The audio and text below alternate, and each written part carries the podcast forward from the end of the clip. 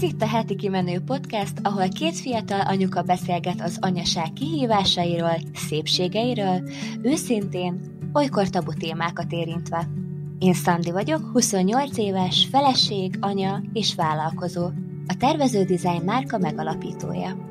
Én pedig Fati vagyok, 28 éves, egy két éves ikerpár, egy kisfiú és egy kislány édesanyja, a Fatima Panka blog, YouTube csatorna háziasszonya és a Jáma Kitchen receptkönyv szerzője.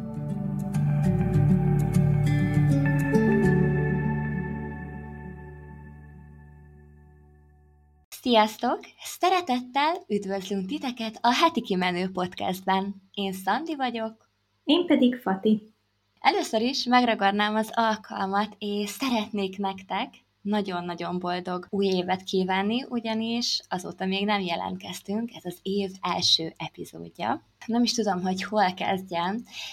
Nagyon sok mindenről szeretnénk ebben a részben beszélni, illetve egy témát szeretnénk érinteni, amiről nagyon sok rétűen beszélnénk. Szóval sok mindent előveszünk, és, és ez egy olyan téma, amit igazából ti kértetek. Érkezett egy levelünk, amiben ö, arról írt az egyik hallgatónk, hogy nagyon szeretné, hogyha ezt a témát feldolgoznánk, és mivel mi is szerettünk volna beszélni róla, ezért ezzel is indítanánk az évet, és ami a legjobb, hogy vendégünk is van, egy olyan vendégünk, akivel már nagyon régóta szerettünk volna beszélgetni, és hát most végre sikerült ezt összehoznunk.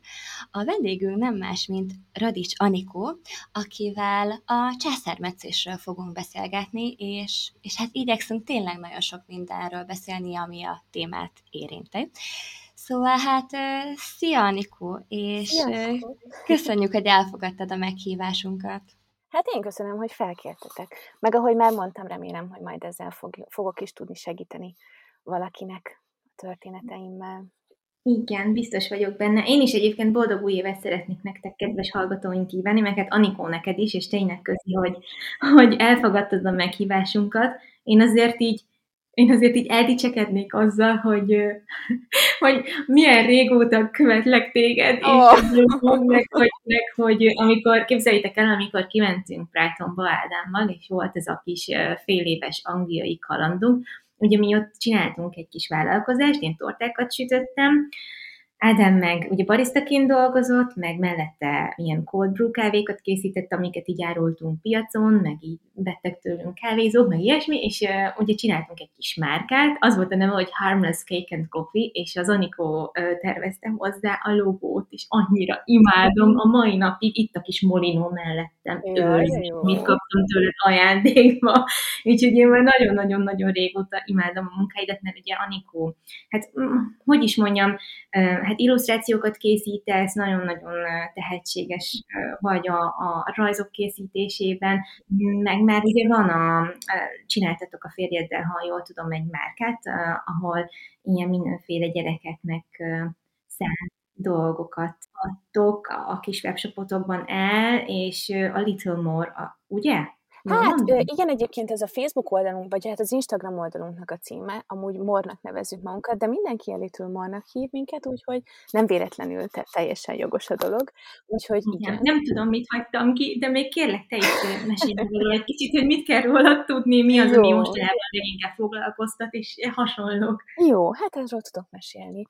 Először is én is boldog új évet akarok nektek is kívánni, meg a minden hallgatónak. Hát igazából, amivel most én így definiálni tudnám magam, az az, hogy egy ki, új, újdonsült kétgyerekes anya vagyok, tehát nyilvánvalóan azt tölti be a mindennapjaimat, de igen, ahogy Fati is mondta, én amikor megkaptam az üzenetet, de ezt ugyanúgy beszéltük is, hogy én annyira izgalomba jöttem, hogy végre Fatival együtt dolgozhatok, és kapcsolatba léphetek, mert hát ugye én is nagyon régóta követlek téged, és nagyon örültem annak, hogy, hogy annó én tervezhettem meg a logótokat, meg egyébként az egyik kedvenc logóim között is szerepel. Mielőtt ugye babám lett volna, az első nagyfiam, azelőtt én csak is illusztrációkkal foglalkoztam, meg van egy ügynökségünk, és abban webdesignerkedtem, meg projektmenedzserkedtem.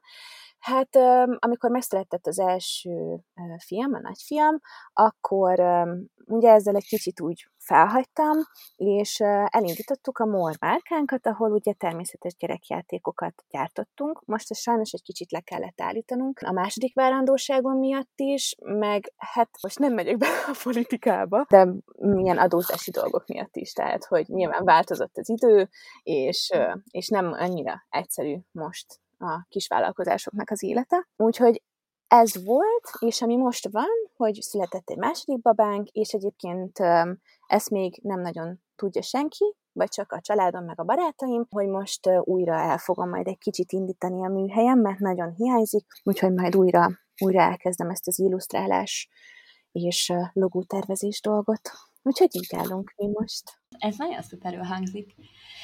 Csatlakoznék hozzád, Fati, azzal kapcsolatban, hogy én is nagyon régóta követem már Anikó munkáit, és az én márkámban is tervezett ő matricákat, képeslapokat, amiket azóta is imádok, és hát talán mondhatom, hogy ez egyik legszebb dolog, amit így, így kiadtam. Nekünk vannak a, a kis márkátoktól, a MOR márkától mindenféle kis szépséges babacucunk, úgyhogy azokat is nagyon szeretjük. Igen, és én is nagyon szerettem veled is dolgozni. Hát, ha majd még lesz alkalmunk rá, most, hogy visszatérek. Igen, szuper lenne.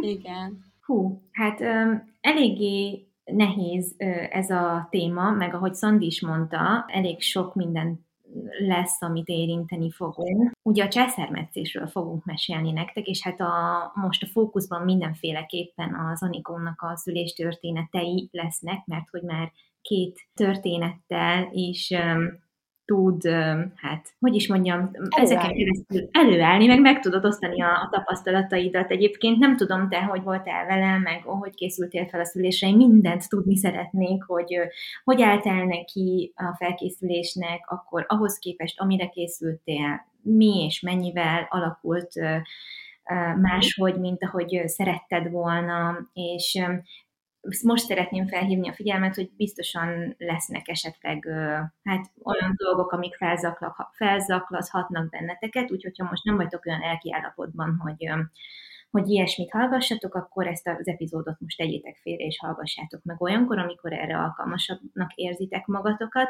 ezt szerintem fontos Igen. kiemelni. Én is ezzel akartam egyébként kezdeni, mert uh-huh. nagyon fontos az, hogyha most egy kismama hallgat minket, hogy az én szülés történeteimben vannak nagyon-nagyon-nagyon szép dolgok is, de vannak nagyon mélységek is, mm, úgyhogy tényleg kapcsolt ki, hogyha nem szeretnél mélységeket hallani most. Igen.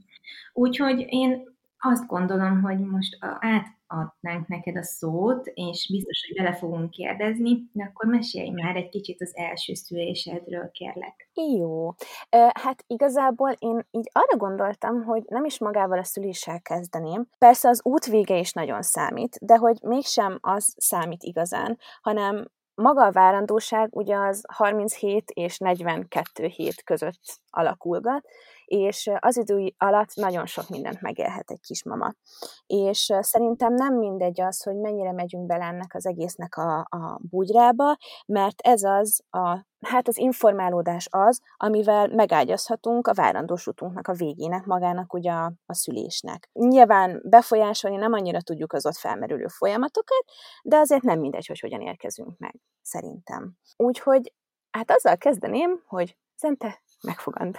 És nagyon-nagyon örültünk neki, több héten keresztül, fú, folyamatosan vigyorogtunk, és utána a 12. héten történt egy olyan, hogy ugye elmentünk az első genetikai ultrahangra, ahol nagyobb tarkó eredő értéket mértek neki.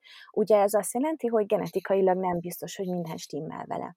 És akkor ezt alaposan kivizsgáltattuk, és ott volt az első egyébként ilyen negatív élményem a várandóságomban, mert hogy a genetikus olyanokat mondott nekem, hogy be van görcsölve a méhem, meg hogy a mélepényem be van vérezve, és hogy Na, ebből lesznek a szép kis bevérzések.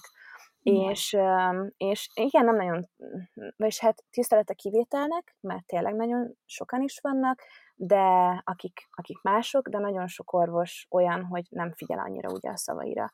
És ez egyébként az egész várandóságom alatt ugye bennem volt ez a mondat, de utána emellett is tudott lenni egyébként egy gondtalan várandóságom, tehát nem volt semmilyen probléma.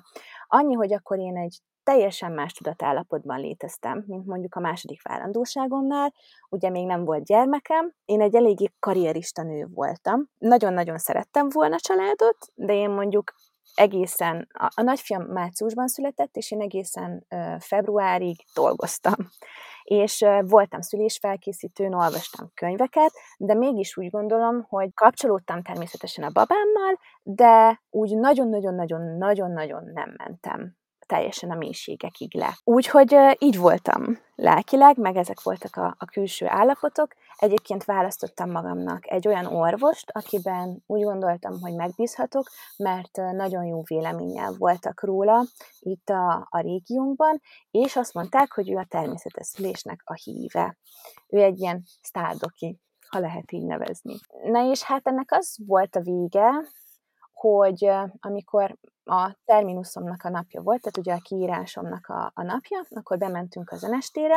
Ugye akkor van egy ilyen vizsgálat, hogy flómetria, ahol megnézik így a babának a keringési dolgait, és kiderült, hogy kétszer a nyakára van tekeredve a kisfiamnak a köldögzsinór. Félre hívott engem, és azt mondta, hogy Anikó, ha innen hazamegy, én nem tudom önnek garantálni azt, hogy életben marad a kisfia. Én ott álltam, és nem mondott semmit hogy akkor most szaladjunk a szülőszobára, és legyen császármetszés. Vagy szaladjunk a szülőszobára, és indítás. Vagy tehát semmit nem mondott, hanem ott hagyott engem ezzel az információval. Ugye megbeszéltem a férjemmel, volt sírás, rívás, mi legyen, és végül, mivel ugye nem mondott semmit, amellett döntöttünk, hogy akkor legyen császármetszés. És én annak a tudatában mentem fel a szülőszobára, hogy engem ott fognak vinni a műtőbe.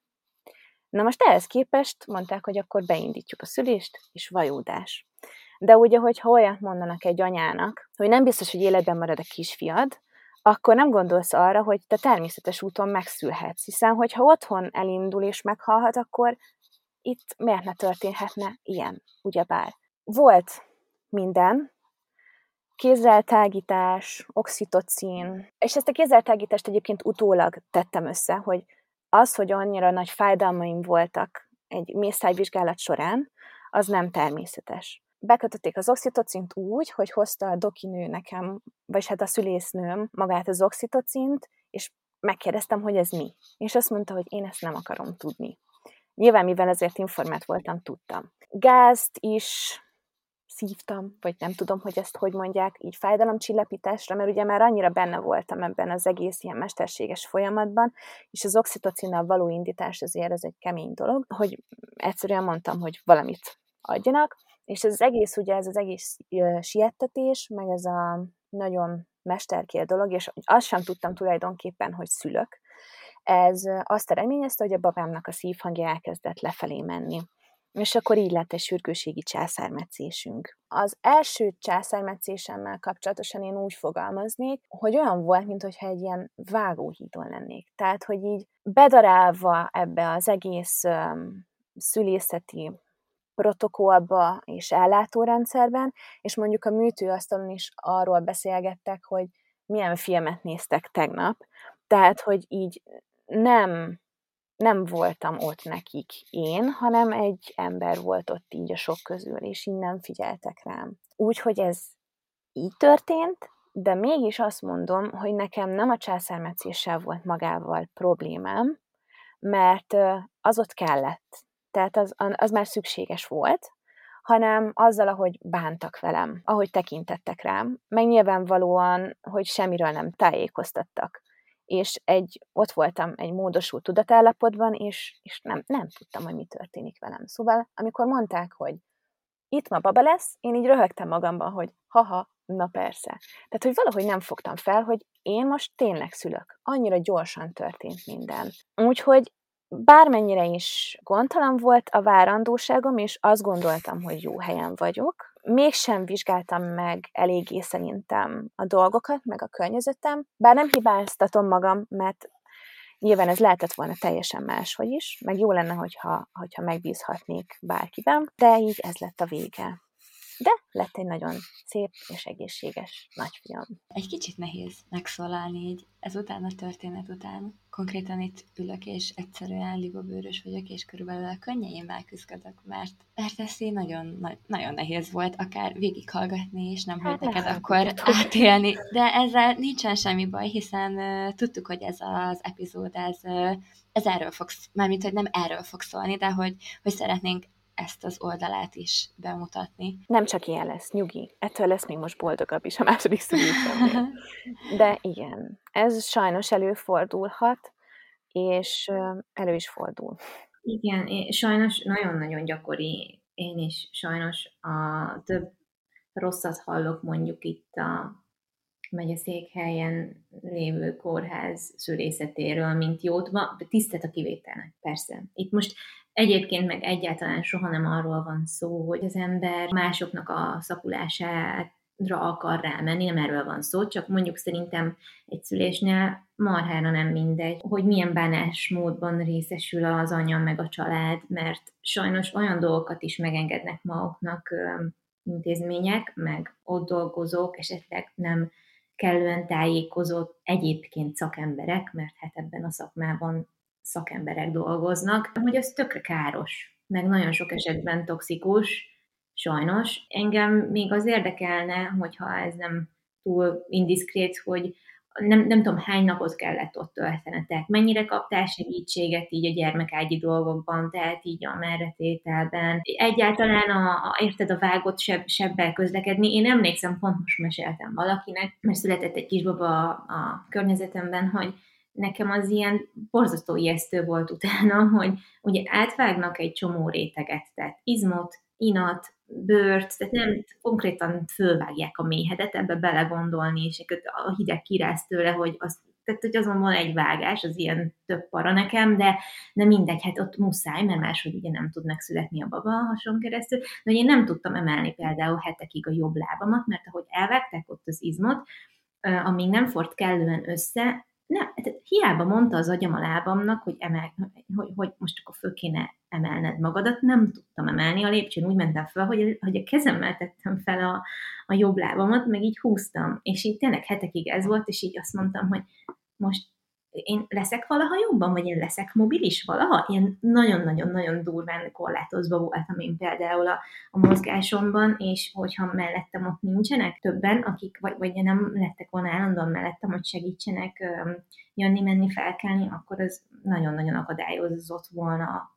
mindenben. Úgyhogy ezért érdekel engem, hogy neked például így a regenerálódás, meg így az első napok hogy teltek. Uh-huh. Egyébként ilyet még nem hallottam, hogy valaki a lábát ne tudná felemelni utána, szóval ez tökre újdonság nekem. Én ilyet nem tapasztaltam. Amikor ugye megvolt a császármetszés, lehet, hogy sokan nem tudják, hogy ez hogyan történik, akkor betolnak egy úgynevezett őrzőbe. Legalábbis én állami intézményben szültem, szóval ott így volt, több kismamával vagyunk egy korteremben. Én nagyon sokáig nem kaptam meg a babámat, azt hallottam, hogy sírnak a babák, és minden egyes ilyen sírásnál konkrétan összerándult a méhem, hogy te jó ég, most a babám nélkülem van, és vajon ő sír? És közben meg a ö, szobatársaim meg már megkapták a babájukat. Tehát én ott voltam, most nem tudtam, hogy mi van, és nagyon hiányzott a babám. Aztán, amikor megkaptam, ugye merre szerettem volna tenni. Na de hát, Fati, ezt szerintem neked nem kell mondani, ugye te is császármetszést éltél át, hogy ez nem olyan egyszerű egy nagy műtét után, hogy hogy forog, mm. hogy hogy add a szájába. Ugye nyilván, hogyha még um, tapasztalatot sem volt benne, akkor meg aztán pláne nehéz. Hiába olvasol köny- könyveket, abban a helyzetben ez nem egyszerű. És megkértem ott a nővérkét, hogy segítsen, és ő azt mondta, hogy ő nem tud, hanem majd szól valakinek, és jön. Nyilván egy jó ideig nem jöttek, és amikor jöttek, akkor mondták, hogy el kell vinni a babát. Aztán, amikor megint visszahozták, akkor már azért nem tudtak nekem segíteni, mert általában megfürdették, és hogy fürdetés után ne szoptassam meg, mert, mert az úgy nem jó. Akkor vissza fogja bukni, és az úgy nem lesz jó. Vissza fogja bukni a kolosztrumot, ami, ami ugye nem tudom, kék csepp. Tehát igen, ez azért nem úgy működik. Úgyhogy ott is elmaradt a szoptatás, és én, ha jól emlékszem, ugye ez azért már lassan három éve volt, de megint elvitték a babámat, és amikor visszahozták, akkor meg már próbáltam merre tenni magamtól. Talán akkor már fel is álltam, meg volt ugye az első felállás, ami hát majd mindjárt elmondom, hogy milyen, és akkor ott talán meg már ő nem akarta, mert még aludt, tehát gondolom ugye megítatták őt teával, vagy hát teával meg szokták itatni néha ugye a babákat, hál' Istennek, Úgyhogy elmaradt ott a szoptatás, viszont amikor én ott kértem VIP szobát, és bementünk, jött a szülésznőm, és ott nagyon sokat segített nekem, elkezdtem szoptatni Zentét, és a második napon be is lövelt az anyatejem, tehát semmilyen problémám nem volt onnantól kezdve a szoptatással, csak nagyon nehezen indultunk. Az meg egyébként, hogy a regenerálódás, ugye az első felállás az, az, az nem annyira egyszerű. Én amikor az őrzőben voltam, akkor a császárvonal applikációját böngésztem, ezt mindenkinek ajánlom. Simán szülésnél is, csak hogy, hogy letöltse. Tehát, hogyha valaki várandós, nálam is ott volt az applikáció, hogy tudjam, hogyha megtörténik esetleg a B opció, akkor, akkor legyen valamilyen kis mencsváram, és olvasgattam, hogy hogyan kell majd felállni. Nem volt egyszerű, de megcsináltam. Az én kórházamban nem voltak ott jók így a körülmények, meg az ápolónők, tehát ott, ott nálam hogyha valami trauma volt, akkor inkább az, hogy ott hogyan bántak velem egyébként, de én a második nap már tök gyorsan mentem, összekaptam magam, és a dokim is csodálkozott, hogy wow, hogy nézek ki, mint aki, aki nem is szült. Onnantól kezdve már jobb volt a dolog. Persze ez is, ez sem törvényszerű, és nem kell mindenkinek így éreznie magát, tehát senki ne legyen nyomás most emiatt. Én valamiért ott jól éreztem magam. Utána pedig, amikor már hazakerültünk, az autóból való kiszállás soha nem fogom elfelejteni, meg a lépcsőn való felmenés, az nagyon nehéz volt, de onnantól kezdve, hogy itt volt a férjem, ment magától az egész. Én ott rontottam el egy kicsit, hogy nagyon hamar elkezdtem hordozni, és ezért a gyermekágyas vérzésem az így tovább tartott. De az első regenerálódásom az, az viszonylag egyszerű volt, utána, hogy már hazaértünk. Nem tudom neked, Fati, hogy alakult ez a része, hogy, hogy mennyi idő kellett a teljes regenerálódáshoz.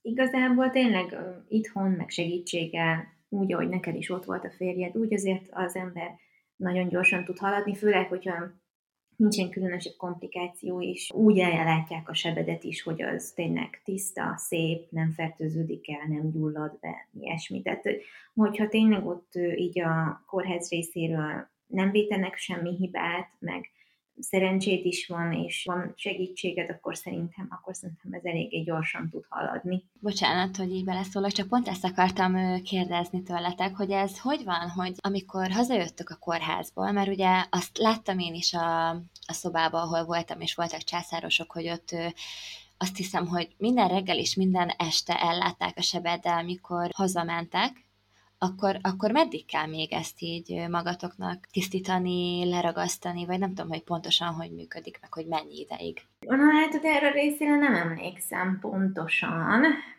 Azt hiszem nekem egyszer, vagy kétszer átkötötték a, hmm, hogy hívják, van a kórházban, és fú, próbálok visszaemlékezni. Azt tudom, hogy azt kiemelte a doktornő, hogy felszívódó varratokat kapok, tehát nem kellett varrat szedésre visszamennem, és baromi hamar összehúzta ez a cucca sebet, tehát semmi gond nem volt vele, tényleg hamar begyógyult.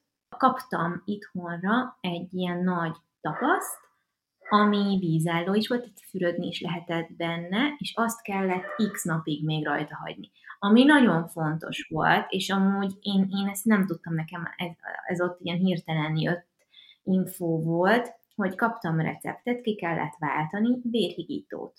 És tíz napon keresztül azt hiszem injekcióznom kellett magam, hogy nehogy valami vérrög elinduljon bárhova, és meghalljak.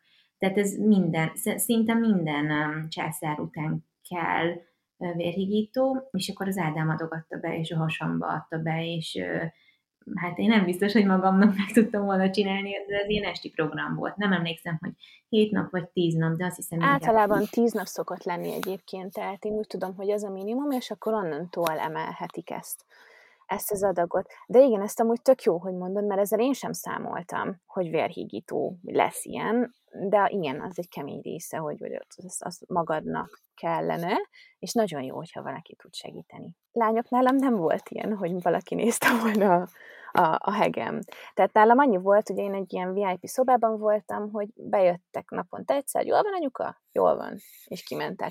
Szóval, hogy nem volt ilyen. Varracedés sem volt akkor, a másodiknál egyébként még a kórházban volt, de ezt majd elmondom. Annyi volt, hogy amikor elmentem, akkor lecserélték a kötést, megnézte ugye a doki, hogy hogy állok, és, és ennyi. Ennyi történt ott. Én is akkor tíz napig szúrtam. Egyébként én magam az elején, magam szúrtam a vérhigítót, utána pedig már megkértem én is a férjem, hogy segítsen be. Én is hasba szúrtam, és uh, utána pedig, hát az ápolás az azt hiszem valahogy úgy volt, hogy egy hét után vehettem le a kötést. Szerintem, mert nekem olyan volt, ami, amivel lehetett fürödni is, tehát vízálló volt. A császárvonal applikációban lehet igazából találni nagyon sok hasznos információt, hogy hogyan érdemes kezelni a heget. Ugye van hegmasszázs, finom torna, de én megmondom őszintén, hogy először nem alkalmaztam semmilyen dolgot, hanem magától szépen begyógyult. Tudom, hogy milyen uh, helyzet uralkodik itthon így a kórházakat illetően. De komolyan mondom, hogy teljesen meglepődtem, amikor most azt mondtad, hogy senki nem ellenőrizte le a, a sebedet, és hogy csak lehet, hogy csak én gondolom így, de hogy hát ez így elfertőződhet, nem? Vagy hogy ezt azért kell kezelni. Jó, nyilván annak, annak vannak jelei, de, uh-huh. de persze, tehát azért valaki megnézhetné. Mert hogy én ugye a, mind a két szülésemnél olyan szobában voltam, ahol voltak császárosok is, több császáros, és ilyen naponta is ugye cserélődtek, és, és mindig, tényleg mindig bejöttek, cserélték nekik, ragasztottak, tisztítottak, szóval, hogy én Nekem másodjára sem volt. Így Tudod, így kicsit így az van bennem, hogy így komolyan lehet ez még annál is rosszabb, mint amiket így hallok, és így, és így tényleg lehet. Ja, sajnos igazából mindig van rosszabb, nyilván nem arra kell, nem abból kell kiindulni, de például nekem a, a, az előző helyen, ahol laktunk, ott a szomszédban van egy anyuka, és hát még amikor ott laktunk, akkor született a legkisebb kislánya, és ott történt egy olyan, hogy hát hazajött a kórházból, és három nap múlva mehetett vissza, mert olyan szinten begyulladt a hege, hogy 40 fokos láza volt, egy kisbabát abszolút nem tudta ellátni, tehát konkrétan már elájult a láztól, olyan szinten rosszul volt, szóval ezért nagyon-nagyon-nagyon nem mindegy, és hát sajnos ez azt jelenti, hogy akkor ott az operációnál történhetett valami, vagy a körülmények nem voltak megfelelően higiénikusak, hogy az ott el tudott fertőződni, mert az semmitől nem fertőződik el. Hát igen, az elfertőződés az más, de mondjuk Na, majd mesélek a második alkalommal, mert ez okay. már nem volt ilyen szerencsés, de lehet az is, hogy a tested valahogy egyszerűen máshogy működik. Ja, az is, persze. Igen, tehát az is lehet. Egyébként most nagyon elmentünk a sztori miatt egy ilyen nagyon negatív hangvételre, de azért ezt így tényleg ki szeretném hangsúlyozni, hogy a császármetszés az egy nagyon jó dolog, mert életmentő. És hogyha ez úgy van alkalmazva, hogy tényleg öm, kell, akkor ez teljesen rendjén van. Az pedig, hogy öm, hogyan bánnak veled, kik vannak melletted, azt meg egyébként ö, te is meg tudod nagyon jól választani. Tehát, hogy másodjára azért nekem már pozitívabb volt uh-huh. maga a, és a dolog. Egy, egyébként, amikor te csalódott voltál, amikor, mert kicsit azt érzem így abból, amit elmondtál, hogy kicsit csalódott voltál, hogy nem toltak egyből a műtőbe, amikor megkaptad ezt az információt, ami egyébként borzasztóan ijesztően hangzik, és nekem azt mondanák, hogy anyuka, ha innen elmegy, akkor nem tudom garantálni, hogy a kisfia túléli, akkor én azt gondolom, hogy ez egy olyan súlyos helyzet, hogy akkor engem szinte azonnal be kéne tolni a műtőbe, de ugye, ugye nem ez történt, szóval, szóval, hogy rád ijesztettek, ehhez képest engedtek vajúdni, ami ugye stressz neked is, meg elméletileg a babának is. Hát igen, konkrétan, hát nem véletlen lett, ugye, brahikardiája Zentének. A csalódást azt nem mondanám. Ugye, mivel nem is nagyon voltam tudatában annak, hogy most ott velem mi történik, annyira ment minden, senki nem mondott semmit, tehát, hogy nem, nem, nem tudom, tényleg, az a legjobb kifejezés, hogy nem voltam tudatának, így a, tudatában így a dolgoknak, viszont megváltásként éltem meg azt, amikor, amikor betoltak a műtőbe. Tehát azt éreztem, ami tök fura visszagondolva utólag, hogy én ott biztonságban vagyok. De nyilván ez azért van csak, mert így indították az egész szülésem. Tehát vajúgy úgy, hogy azt mondják, hogy amúgy, ha vajútsz, akkor nem biztos, hogy jó lesz a vége. Aha, aha. Tehát ez képtelenség tulajdonképpen. Igen. Igen. Ezt, a, ezt a mondatot, ahogy így mondtad, hogy nem biztos, hogy túléli a kisfiad, ezt ilyen, nem is tudom, hogy akkor hogy lehet ezt így túlélni, vagy, vagy, vagy nem tudom, nekem mindig az lenne bennem, hogy így, hogy, hogy ezt a mondatot is sosem felejteném el, vagy... Hát nem is, mert ez itt ott bennem van. Tehát, hogy tulajdonképpen Igen. így, ahogy van. Ugye van ilyen, amikor az életedben megragad pár mondat, és így az életed végéig az így kísérni fog, és ez, ez bennem volt. Egyébként a második szülésemnél ez már nem dolgozott bennem, vagyis relatív, volt egy pillanat, amikor eszembe jutott, de hogy, hogy ez nem, nem határozta meg a második szülésem, de ezen nagyon sokat dolgoztam, hogy ebből a traumából én fel tudjak oldódni. Nekem egy olyan kérdésem lenne még így ezzel kapcsolatban, hogy és akkor átérhetünk a, a második szülésedre, meg a, magára a szülésélmére, meg igazából arra, hogy hogyan készültél fel rá, de hogy egy, hát mondhatjuk, hogy valamilyen szinten traumatikus császár után, vagy hát inkább ezek az információk, és az, ahogy bántak veled, ugye traumatikus volt, hogy egy, egy, egy, egy ilyen után hogy mertél belevágni a, a második várandóságba, és hogy mennyi idő kellett neked arra, hogy, hogy így rendben tegyél mindent magadba, és hogy, hogy így újra tudj, vagy meg igazából itt a férjed is, vagy nem tudom mennyire szeretnél az ő nevében beszélni, de hogy azért nyilván az apukák is fontos szerepet játszanak ebben természetesen. Igen, hát amikor hazajöttünk, akkor egymás mellett ültünk, és így néztünk egymásra, hogy ugye ezt most meg kéne beszélnünk. Hogy ugye, hogy mi történt ott velünk. És akkor akkor jött ki belőlem minden, hogy basszus, ez tényleg nem volt rendjén. De egyébként én mindig gyerekes anyukaként képzeltem el magam, vagy legalábbis több gyerekesként, ezért tudtam, hogy ugye szeretnék majd még babát, és uh, szerintem úgy talán másfél év telhetett el, amikor azt mondtam, hogy azért lassacskán úgy úgy jó lenne. De levetkőzni ezeket a dolgokat azért nem egyszerű. Tehát én a dúlámmal nagyon, majd erről beszélek, hogy, hogy nagyon sokat dolgoztam ezen, illetve még most is egy szakember segítségét kérem azzal kapcsolatosan, hogy egyáltalán orvosokban meg tudjak bízni. Tehát ez a része nálam, ami így nehezebb volt, meg még nehezebb.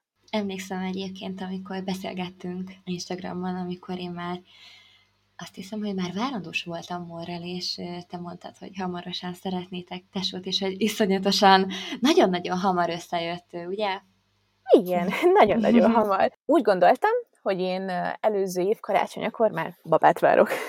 Az volt az első próbálkozásunk, és akkor még nem vártam, de másodjára már összejött Sebike ő ugye a második kisbabánk, és akkor meséljek most arról, hogy, hogy miképpen alakultak a dolgok? Igen, Kezdjünk bele?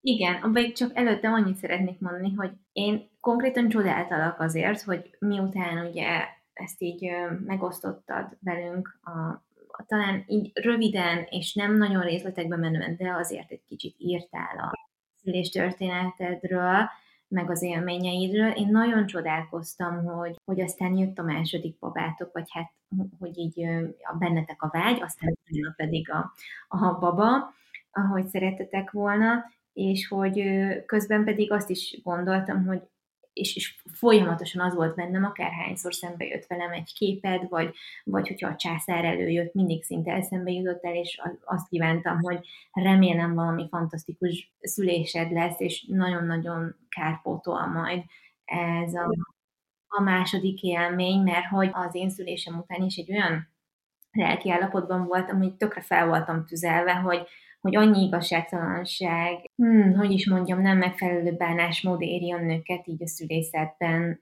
nem csak itthon, hanem a világban, pontosan azért, amit te is mondtál, hogy bedarál a protokoll, és ez a legjobb megfogalmazás. Meg eleve az, hogy, hogy ez az alapvető probléma, hogy egyrészt gyerekkorunkban, vagy hát fiatalkorunkban nem tanuljuk meg, hogy hogy a szülés a természetes folyamat az pontosan mi, pedig a legtöbb nő azért átesik rajta, tehát hogy ezzel tök későn találkozunk. Ha te nem nézel, meg nem mész utána a dolgoknak, akkor, akkor nagyon-nagyon kevés információval a zsebedben fogsz bekerülni a szülőszobába, és ez szerintem nem oké, ezt szerintem oktatási szinten kéne reformálni, de ez csak az én magánvéleményem, és hogy közben meg tényleg a protokollok miatt, meg mivel a császár úgymond idézőjel rutinműtét, nagyon-nagyon, hogy is mondjam, el van ez egy kicsit így így kocsosodva, és, és tényleg ilyen futószalaggá vált, és nem csak egy életmentő, nagyon-nagyon jó B opció, hanem nagyon sokszor egy kényelmes A opció, ami papíron B opció, de igazából nagyon sok orvosnak az A opció. Igen, egyébként én ezt most így az én szülésélményemnél a másodiknál nem mondtam, de hogy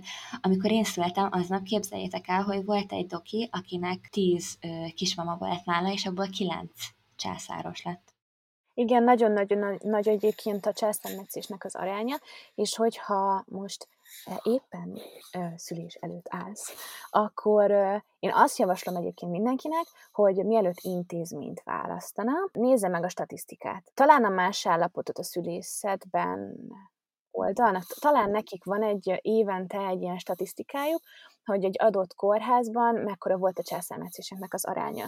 És én például másodjára úgy választottam kórházat, hogy az én kórházam a kilencedik volt a listán, ami elég durva, tehát hogy ez nagyon-nagyon jó. Meg mellette tudtam is, hogy, hogy azért ott tényleg elég alacsony a császármetszéseknek az aránya. De igen, egyébként tényleg ez a szomorú ebben, hogy sok orvos azért választja a császármetszést, vagy egyébként nem is feltétlenül a császármetszést, hanem inkább az indítást magát, mert hogy mondjuk elmenj nyaralni. Vagy hogy most ezt meg kell csinálni, mert annak a tudatában vannak, hogy ha lejárt ez a 47, akkor már onnan fú, nagyon veszélyes állapotban vagy, és siessünk. És hogy ennek az indításnak a vége a, a legtöbbször, ugye, vagy hát nem, nem a legtöbbször, mert ez sem igaz egyébként, de nem mindegy, hogy hogyan indítanak. Inkább azt mondom, hogy sok indításnak az a vége, hogy császármetszés lesz, mert ugye nincsen felkészülve az anyuka erre. De az indítás is lehet jó. Tehát az is lehet nagyon fontos és szükségszerű. Csak nem mindegy, hogy azt hogy meg ugye a baba sincs felkészülve a megszületése, tehát pontosan az amiatt nem alakul nagyon sokszor jól ez a dolog, mert hogy mert hogy nem a természetes folyamatában zajlik, és ezért... De még bent szeretne maradni. Igen, és igen. tényleg, nem véletlenül. Tehát, hogy annak Mm, az nem véletlen, hogy valaki még, még nem akar kibújni a pocakból. És hogy ezt mondtad, hogy elmegy nyaralni, a doki, meg nem tudom. Persze nyilván ne általánosítsunk meg, meg ezt nem húzható rá mindenkire, de pont egy hete beszéltem egy nagyon jó ismerősömmel, és képzeljétek el, hogy neki, ott, ahol ő szült, abban a kórházban tényleg nagyon-nagyon magas a császároknak az aránya, és ő mondta, hogy tényleg konkrétan hallottam, amikor az ápolók arról beszéltek, hogy a következő lányt valószínűleg meg fogják császározni, mert hogy a dokinak lejár a műszakja. Hát egyébként nálam is volt egy olyan faktor, hogy amikor már bementem aznap, akkor mondta a szülésznőm, hogy na nehogy azt mond, hogy ma már nem indulunk, vagy tehát, hogy volt valami ilyen megjegyzése. Hál' Istennek ez a mondat teljesen nem maradt meg bennem, és utána, amikor a dokimmal találkoztam, azt láttam rajta, hogy ő most húzott le egy műszakot, és nagyon fáradt. És szerintem nem merte valahogy ezt bekockáztatni, hogy ú, na akkor én még most, ha hazamegyek, még vissza kell jönnie, na akkor indítsunk inkább. Mm, utólag visszagondolva én ezt, ezt is érzem egyébként. És egyébként azóta meg nagyon sok negatív történetet is hallok erről a dokiról. A második szülésemnél is egy szobában voltam egy olyan lányjal, aki nála szült. Ja, mert Na most lelövöm a poént egy kicsit, de egyébként másodjára is bent volt a császármetszésemnél. Ez a doki. De ezt majd még elmondom inkább később. Itt is akkor először beszélek egy kicsit magáról a várandóságomról, mert egyébként ez viszont már nagyon tanulságos, szerintem már, mint ez egy nagyon-nagyon szép történet. Amikor elindultam, ugye tudtam, hogy azért egy speciális dologgal indulok el, hogy bármennyire természetes az, hogy egyébként megszületik egy baba császármetszés után hüvei úton, mégis ugye nem úgy állnak ehhez a dokik. Úgyhogy én először is fogadtam egy dúlát. A dúla az, mert sokan nem tudják, aki ott van melletted az egész várandóságot során, meg ugye a szülésed során is ott tud lenni, és egy nő, akire támaszkodhatsz. Tehát, hogy tulajdonképpen jobb esetben, akiben így feltétlenül, tehát minden, megbízhatsz. ott van neked, kérdezhetsz, van melletted valaki, egy nő, ami ugye nagyon fontos. Ezzel indultam el, kiválasztottam azt a kórházat a közelünkben, ahol tényleg alacsony a császármetszéseknek az aránya, és van itt nálunk egy orvos ebben a kórházban, aki arról köztudott, hogy ő tényleg nagyon természetes szüléspárti. Ő egyébként már idős, nagyon, nagyon sok tapasztalata van ebben a témában, de úgy gondoltam, hogy mellette biztonságban lehettek, tehát ezt már én azért fenntartással kezeltem, amit a dokim nagyon jól tudott, tehát nagyon jó kis kapcsolat alakult közöttünk emiatt. Szóval én indultam neki, hogy tájékozottam, és én igazából a második várandóságom közben nem magára a vibekre készültem, mert ugye az egy hüvei szülés. Tehát, hogy, hogy arra így, mint így külön így, hogy így vibek, ugye úgy arra úgy készülni, hát hüvei szülés. Tehát, hogy úgy tudsz készülni, ahogy készülnél alapból. Viszont én arra készültem, hogy hogyan tudom magam megvédeni. Hogy mik a jogaim. Hogy mik azok a dolgok, amiket mondjuk elutasíthatok hogy meddig várhatok ezzel meg azzal. Egyrészt, másrészt pedig inkább az előző szülésemmel is törődtem, tehát, hogy megbeszéltük a traumáimat, kibeszéltük, bármikor, amikor bármi dolgozott bennem, a dullámmal meg tudtam beszélni, és rögtön ott volt Anitám. Hát el is érzékenyülök ilyenkor, még bocsi, tehát nekem ő nagyon-nagyon sokat jelentett, és még jelent a mai napig, mert hogyha ő nem lett volna, teljesen máshogy alakultak volna a dolgaink, ebben biztos vagyok. Emellett, hogy ennyire pozitívan beszélek a várandóságomról, egyébként ez egy nagyon nehéz várandóság volt. Majdnem elveszítettük az elején Sebit, mert bevéreztem, tehát ott tényleg bevéreztem, és egy óriás hematóma mellett növekedett, ami csodával határos módon két hét alatt felszívódott, de utána a mélepényem, hát a mészájamnak a szélén volt, tehát hogy nem feküdt rá, de mellette volt, azért én veszélyeztetett terhes voltam. Alapból már azért is, mert császármetszés volt az előző szülésem. Azt hiszem, hogy akkor alapból be tudnak téged tenni veszélyeztetett terhesbe.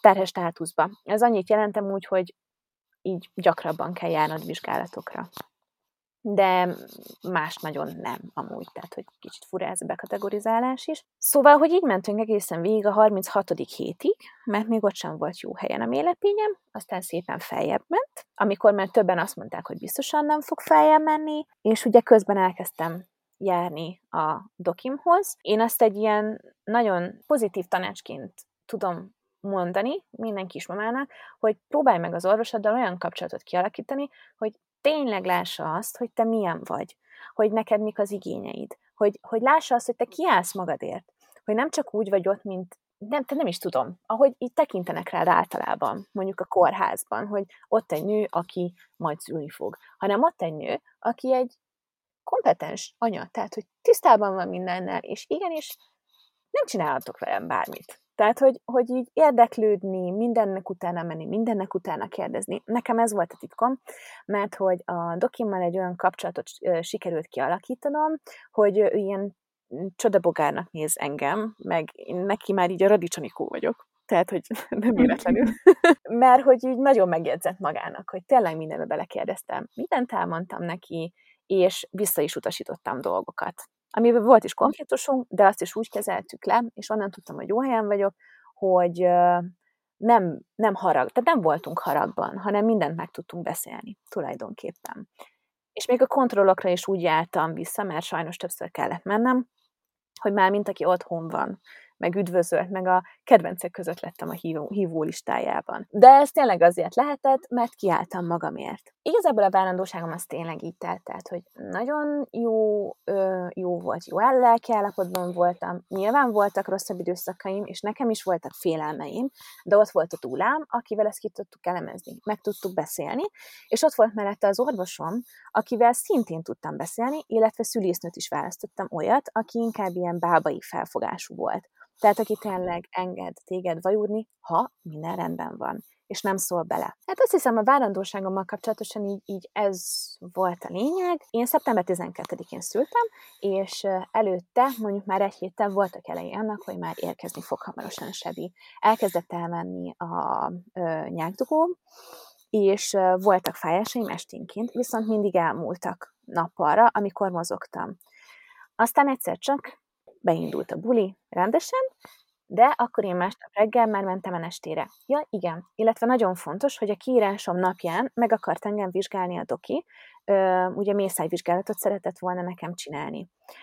Viszont én ezt visszautasítottam. Azért, mert tudtam, hogy már benne vagyok egy folyamatban, és az, hogy én most hogyan nézek ki odalent, az én úgy gondoltam a dulámmal, hogy az, az nem számít, tehát, hogy érezni fogjuk ugye, hogy mikor kell menni, és hogy mikor tartok ott. Másrésztről pedig, hogyha belenyúlnak akkor, amikor te már benne vagy a folyamatban, és mondjuk kézzel megtágítanak, ami lehet, tehát azért még fent, tehát bármennyire bíztam a dokiban, bennem volt ez, hogy egyébként simán lehet, hogy ő valahogy kézzel elkezd tágítani. Tehát, hogy így bennem dolgozott ez, ugye ez a, ez a dolog, hogy bármi lehet. Utólag mondta a dokim, hogy nagyon jól tettem. Mert hogy amikor én bementem a szülőszobára, és elérkezett a dolog, és egész este akkor már ugye éreztem, hogy csak-csak most már lassan rendeződni fognak a fájásaim, akkor én két újnyira voltam kitágulva. És tényleg azt hallani utána a dokit szájából, hogy Anikó jól csinálta. Az, azért ott büszke voltam magunkra, hogy megcsináltuk. Úgyhogy bementem Enestére, és akkor mondta, hogy nem menjek most már innen haza, mert kicsit messzebb laktunk a kórháztól, vagy lakunk a kórháztól, és hogy akkor ők felvesznek majd engem a nőgyógyászati osztályra, és várjuk ki ott, hogy mi lesz. Én mondtam, hogy szeretnék egy óra sétát kérni a férjemmel, mert ugye abban reménykedtem, hogy ha sétálok egyet, meg ugye ott már meg is vizsgált engem, hogy hát ha akkor még jobban rendeződnek a, a fájásaim, és így is lett. Amikor visszamentem, akkor már három újra voltam kitágulva, és ugye öt a max. Tehát én már három újjan indultam, és ennek nagyon-nagyon-nagyon örültünk. Bementem a szülőszobára, bármennyire nyilván nem olyanok voltak a körülmények, mégis egy ilyen lágy környezet fogadott engem. Bekapcsoltunk a férjemmel egy playlistet, én úgy vajultam, hogy én élveztem, hogy vajúdok. Hogy élveztem a fájásaim konkrétan, és én nagyon jól éreztem magam. Ringatóztam, mosolyogtam, egy labdán ültem, bordásfalba kapaszkodtam, bejött a szülésznőm, nézett, dicsért, nem nyúlt hozzám.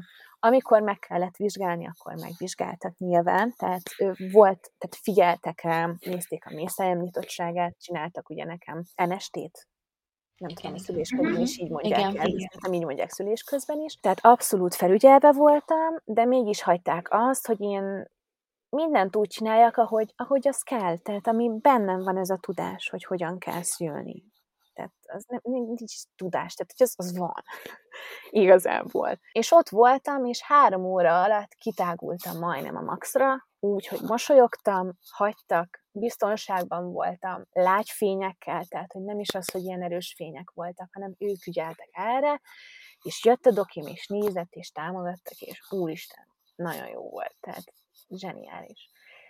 Aztán volt egy NST, amikor már úgy éreztük, hogy most már, én, én egy kicsit éreztem is, mint hogyha most már így lassan tolnom kéne.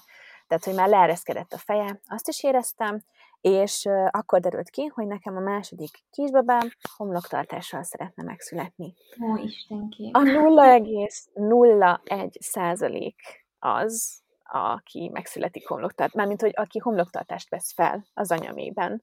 Tehát az én babám, én babám így gondolta.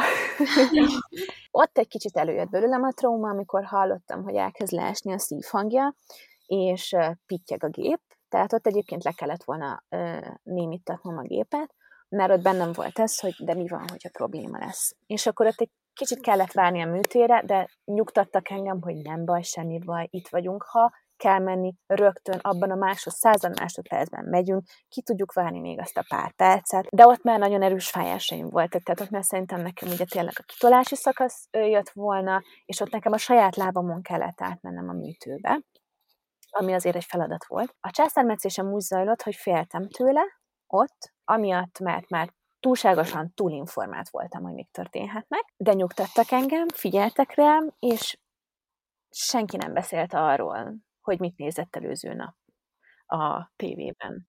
Tehát, hogy semmi erről nem beszélt a dokim, tiszteletben voltam ott is, de ugye egy császármetszés alatt két doki van, az egyik doki volt a választott dokim, a másik pedig az előző szülésemből ugye a doki, mert ő közben kórházat váltott, mert itt elég a megyénkben elég durva állapotok uralkodtak, összevontak két szülészetet, és ezért ő így átment. és ott is találkoztuk, úgyhogy nem tudtam elkerülni a sorsom, de mégis gyógyítóan hatott rám. Mert egyébként azt tudtam, hogy a császármetszést az végül is, tehát úgy szépen levezette, hogy nem lett bajom utána. Tehát, hogy, hogy ilyen téren jó kezekben voltam. Tehát az ott töltött idő a műtőben, és utána boldog voltam, és azt éreztem, hogy én szültem. Hogy végigmentem az úton, és nagyon boldog voltam. A férjem bejöhetett utána még hozzám, a babámat rögtön hozták, és nem vitték el. Tulajdonképpen, amíg haza nem jöttünk, csak is a vizsgálatokra, és rögtön cicire került, és segítettek, és nem figuráztak ki. Ott voltak velem. Úgyhogy ilyen császármetszés történet is lehet, ezért mondom most mindenkinek, hogy nem csak negatívan sülhet el, hanem ez igenis számomra egy nagyon gyógyító szülés volt. Ami utána jött, akkor jött még csak így a fekete leves, de, de ez, a, ez a része a történetnek, ez, ez, ez nagyon-nagyon-nagyon-nagyon pozitív volt számomra annyira fantasztikus, hogy ezt így, hogy mondjam, hogy ennyire ki tudtál állni magadért, hogy tudtad, hogy mit akarsz, hogy, hogy tényleg meghallotta az orvos is, amikor azt mondtad, hogy nem. Tehát ezt nem tudom elmondani, hogy mennyire fontos és mennyire fantasztikus, hogy partnerként kezelt, Hát igen, mondjuk azt azért hozzáteszem, hogy amikor azt mondtam, hogy nem, akkor azt mondta, hogy miért nem. és akkor ott elkezdtünk beszélgetni. És úgy volt, hogy hát csak-csak megvizsgál. És amikor ez pénteki nap volt, és ott voltam, már éppen vetkőztem le, amikor azt mondta, hogy de hát majd jöjjön vissza hétfőn, és majd akkor már mindenképpen megvizsgálom. És én akkor mondtam, hogy tehát akkor nem várhatnánk hétfőig. És azt mondta, hogy na jó van, Anikó, várjunk. És akkor nem is vizsgált meg engem, mert azt mondta, hogy most meg én döntöttem úgy, hogy nem vizsgálom meg magát. Mert hogy szerintem nagyon akarta, hogy bízzak benne. Azt éreztem, és ez is nagy szó. Ha egy orvos akarja, és rosszul esett neki, hogy nem bízok benne, tehát ezt többször elmondta, hogy Danikó, bízom bennem. És én mondtam, hogy de hát úgy bízom. De hogy nyilván nem, hát azért nem tudtam teljesen kijelenteni, bíztam benne, de ez az egy százalékot volt. Azért szerintem hatalmas nagy bátorság kell ehhez, mármint, hogy így ennyire kiállj magatokért. Meg én amúgy, én amúgy annyira felnézek ezekre a nőkre, meg rád, meg tényleg mindenkire, aki ennyire, ennyire ki tud állni magáért. Mert most azért gondoljunk bele, hogy egy orvosnak nem lehet mondani, akiben elméletileg bíznunk kellene, és aki tényleg elméletileg mindent tud, és ő, hát ő az orvos, és ő az, aki idézőjelesen, de felettünk áll, és így mégis megkérdőjelezzük őket, mert hogy egyébként meg lehet, de azért ehhez tényleg hatalmas nagy bátorság kell szerintem. Hát, és nem is ment volna amúgy nekem ez egyedül. Tehát ezt azért be kell valljam, hogy, hogy, hogy nem ment volna. Ha a dulám nincsen mellettem, és nem érzem azt, hogy ő tényleg tudja, hogy mit csinálok, amíg furán hangzik, de hogy tényleg, tehát aki ellát engem szakszerű információkkal, egyébként ő is ott szült előttem, már előttem, hát sok-sok évvel előttem, de hogy ő is szült ott abban az intézményen, ennek az orvosnál. Tehát, hogy ő tudta, hogy az orvosom, hogy ki ő. Ez ilyen nagy dolog volt, de egyrészt, hogyha nem lett volna ott a dúlám, másrészt pedig, hogyha a férjem nem lett volna ott, aki azt mondta, hogy már pedig állj ki magadért, akkor nem biztos, hogy ezt végig tudom így vinni. Tehát kell a segítség, kell, hogy legyen ott melletted valaki, akiben bízol. Tényleg, tényleg bízol. Tehát az, az kell. Igen. Nagyon. Ezek nagyon fontos dolgok. Ez a sok pozitív élmény, meg hogy te ezt ilyen pozitívan élted meg, az gondolom rengeteg erőt adott a, a felépüléshez is, meg hát így a gyermekágyra is. De a, ugye említetted, hogy jött a fekete leves, de akkor ott mi történt? Akkor mi az, ami beárnyékolta ezt? Az, hogy covidosak lettünk. Amikor, oh, amikor tíz napos, amikor tíz naposak voltunk, igen, akkor sikerült elkapnunk úgy, hogy mindenki nagyon vigyázott rá, és ez egy teljesen véletlen dolog volt. De hát ugye ilyen világban élünk, tehát egy doki is behozhatja, vagy egy bárki ugye így látogatáskor. Úgyhogy elkaptuk, és szerintem nekem még jelenleg is a felépülésemben ez nagyon ö, hátráltató tényező volt. Én ö, azt hiszem, ó, lányok, már nem tudom pontosan, mert már minden összefolyik, de három hetes lehettem, amikor vissza kellett mennem, mert egy napig nagyon fájt a hegem egy pontban, ilyen csípőérzetem volt, nem volt valami jó. Gondoltam, hogy majd várunk, kipihenem, de láttam, hogy egy része, mint hogyha egy picit így nem megnyílt volna, tehát hogy nem egy ilyen egy centis, hanem egy ilyen milliméteres helyen. És másnapra elkezdett kibújni ott egy fonal. Ritka eset, de előfordulhat az, hogy az alsó varratok elkezdenek kibújni, mert ugye ott felszívódó varratok vannak. Ja igen, nekem ott a varratom egyébként kiszedték a kórházban, mert öt napig voltam bent. Az elsőnél egy hét után, azt elfelejtettem mondani, de a lényeg, hogy nekem elkezdett kibújni a varratom, mert hogy nem szívódott fel, hanem tulajdonképpen talán kilökte magával a szervezetem, vagy valahogy így lehet ezt mondani, nem tudom szakszerűen. De a lényeg, ami lényeg, hogy vissza kellett mennem, és ezt az orvos megfogta, és kihúzta kívülről. Azt a kis fonal véget megfogta, és kihúzta. És amúgy abszolút nem fájt, tehát, hogy horrorisztikusan hangzik, de nem lehetett úgy érezni. De ezzel kezdődött az egész, és utána pedig a vérzésem nem akart jó lenni, tehát csak visszajött, erős volt, aztán kaptam, hát ilyen csepeket, amit szoktak mi összehúzódásra használni, mert hogy nem, nem teljesen húzódott össze, de csak kicsit, kicsi mértékben tért el, de akkor is kaptam, és akkor utána csak megint visszamentem, mert csak megint véreztem, de az valószínűleg már nekem menstruáció volt, és akkor most ott tartunk, hogy jelenleg is egyébként vérzek, és ebben az évben az lesz a feladatom, hogy meggyógyuljak. Tehát én tudom, hogy valami még nincsen rendben velem, lehet, hogy csak hormonális szinten, de érzem azt is, hogy néha fáj még a hegem, fáj a derekam is, lehet, hogy egyébként összenövésem lett, elkezdeném a mm, hegmasszás, csak még nem merem, amíg nincsen teljesen kivizsgálva ez. De van, van egy ilyen része most a dolognak, hogy én még nem gyógyultam meg teljesen. Tehát érzem, hogy még kell idő, és ennek utána kell járnom, hogy pontosan mi lehet a bajom. Ezzel viszont már nem a dokimhoz megyek vissza egyébként, hanem egy második szemet is választok a dologhoz. De amúgy mindig fogadott engem, meg segített. És csak, hogy tudjuk, hogy ez szülés után mennyi idővel van, Sebi most négy hónapos, ugye? Igen, igen, igen, Sebi most négy hónapos. Én erről nem beszélek így tabusítva, hogy én egyébként rögtön elkezdtem menstruálni szoptatás mellett, és jönnek a ciklusok, csak így maga a dolog nem olyan. Valami nem stimmel igazából. Aha. Érdekes. Akkor lehet, hogy tényleg valami hormonális. Szerintem is hormonális is, uh-huh. abban is biztos vagyok, de szerintem már nem kéne fájni a hegemnek. Tehát, hogy én ezt mondtam a dokinak akkor, de nem vagyok benne biztos.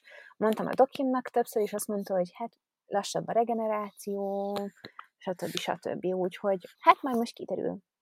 Most ez az évnek a feladata.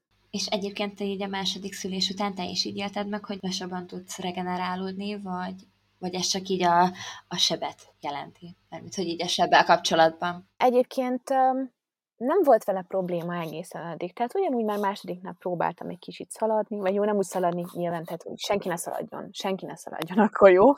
Nem úgy, hanem próbáltam összeszedni magam. Ugye fontos a mobilizáció. Valamiért így alakult, nem is fejtegettem ezt, hanem most már próbálok így meggyógyulni, de szerintem nem lett volna ilyen nehéz, én úgy gondolom hogyha nem jött volna ez az össze. Nagyon remélem, hogy megtalálod az okát, és meg, meg tud ez oldódni, mert hát biztos azért nem annyira kellemes, meg főleg, hogy az emberben van egy ilyen bizonytalanság mindig, hogyha ha valami bajod van, és nem tudod az okát, akkor sokszor már az jobban zavar, hogy nem tudod, mi van, mint maga a tünet, vagy maga az, ami a, a gondod. Tehát uh, tényleg sokszor a, a, az okát valaminek meglelni az a kulcs, és akkor Onnan tovább megy minden tovább, csak igen, az a legnehezebb, hogy hova menj, kihez igen. menj, mit csinálj, mi lehet. De hogy ez jó, de most szaladj rögtön, vagy ne. Tehát igen, ez egy kicsit mm. azért tud idegöltő is lenni, de igyekszem türelmes maradni. Aj, annyira jó volt így beszélgetni veled erről, meg így végighallgatni a két szüléstörténetedet, ami ami igazából teljesen más volt, most már így tudjuk. Meg én, nyilván azért valamennyire abból, amiket így megosztottál, azért nagyjából így összeraktunk képkockákat, vagy hát legalábbis én, de, de azért így jó volt meghallgatni így összességében, meg szerintem ez sokaknak segíthet, legalábbis nagyon bízom benne. Hát nagyon remélem, és amúgy, ha valakinek kell segítség, csak írjon rám valamiben. Nyilván nem én vagyok a mindenható, tehát ezt nem így mondom, de hogy szívesen beszélgetek bármilyen nővel ezekről a dolgokról. Persze, a tapasztalatcsere az nagyon fontos, és ha már, ha már itt tartunk, akkor kérlek mondd el, hogy hogy lehet téged meglelni az interneten. Jó, én nem is tudom most mi a nevem.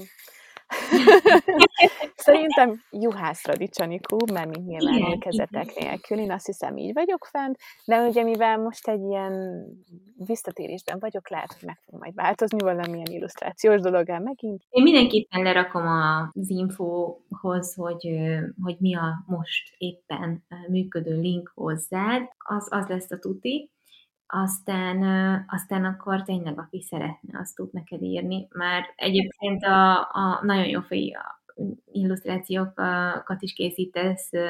Én nagyon szeretem azokat, amik így családokról vagy párokról készülnek, annyira, annyira annyira nagyon aranyosak, és annyira hangulatosak, meg olyan jól megragadják, mindegyikben van valami személyes dolog, mindegyik. Igen, szóval, hogy tényleg tök varázslatos. Úgyhogy, hát nem tudom, Szandi, szeretnél még valamit kérdezni, vagy elköszönhetünk? Sok mindent kérdeznék még, mint ahogy ez, mint ahogy ez minden témán el is szokott lenni, de, de szerintem azért a legtöbb dolgot sikerült megbeszélnünk. Jó van. Úgyhogy nagyon-nagyon-nagyon szépen köszönjük, hogy itt voltál velünk. Hát én köszönöm, hogy beszél. Lehet, hogy még lesz ötletünk, ami miatt felkeresünk téged, hogy beszélgessünk, mert ugye említetted a karrieredet is, és szerintem tök jó lehet nem majd erről is egy kicsit Karrier gyermekes anyukaként? Igen, így van. Igen. Én sem tudom milyen.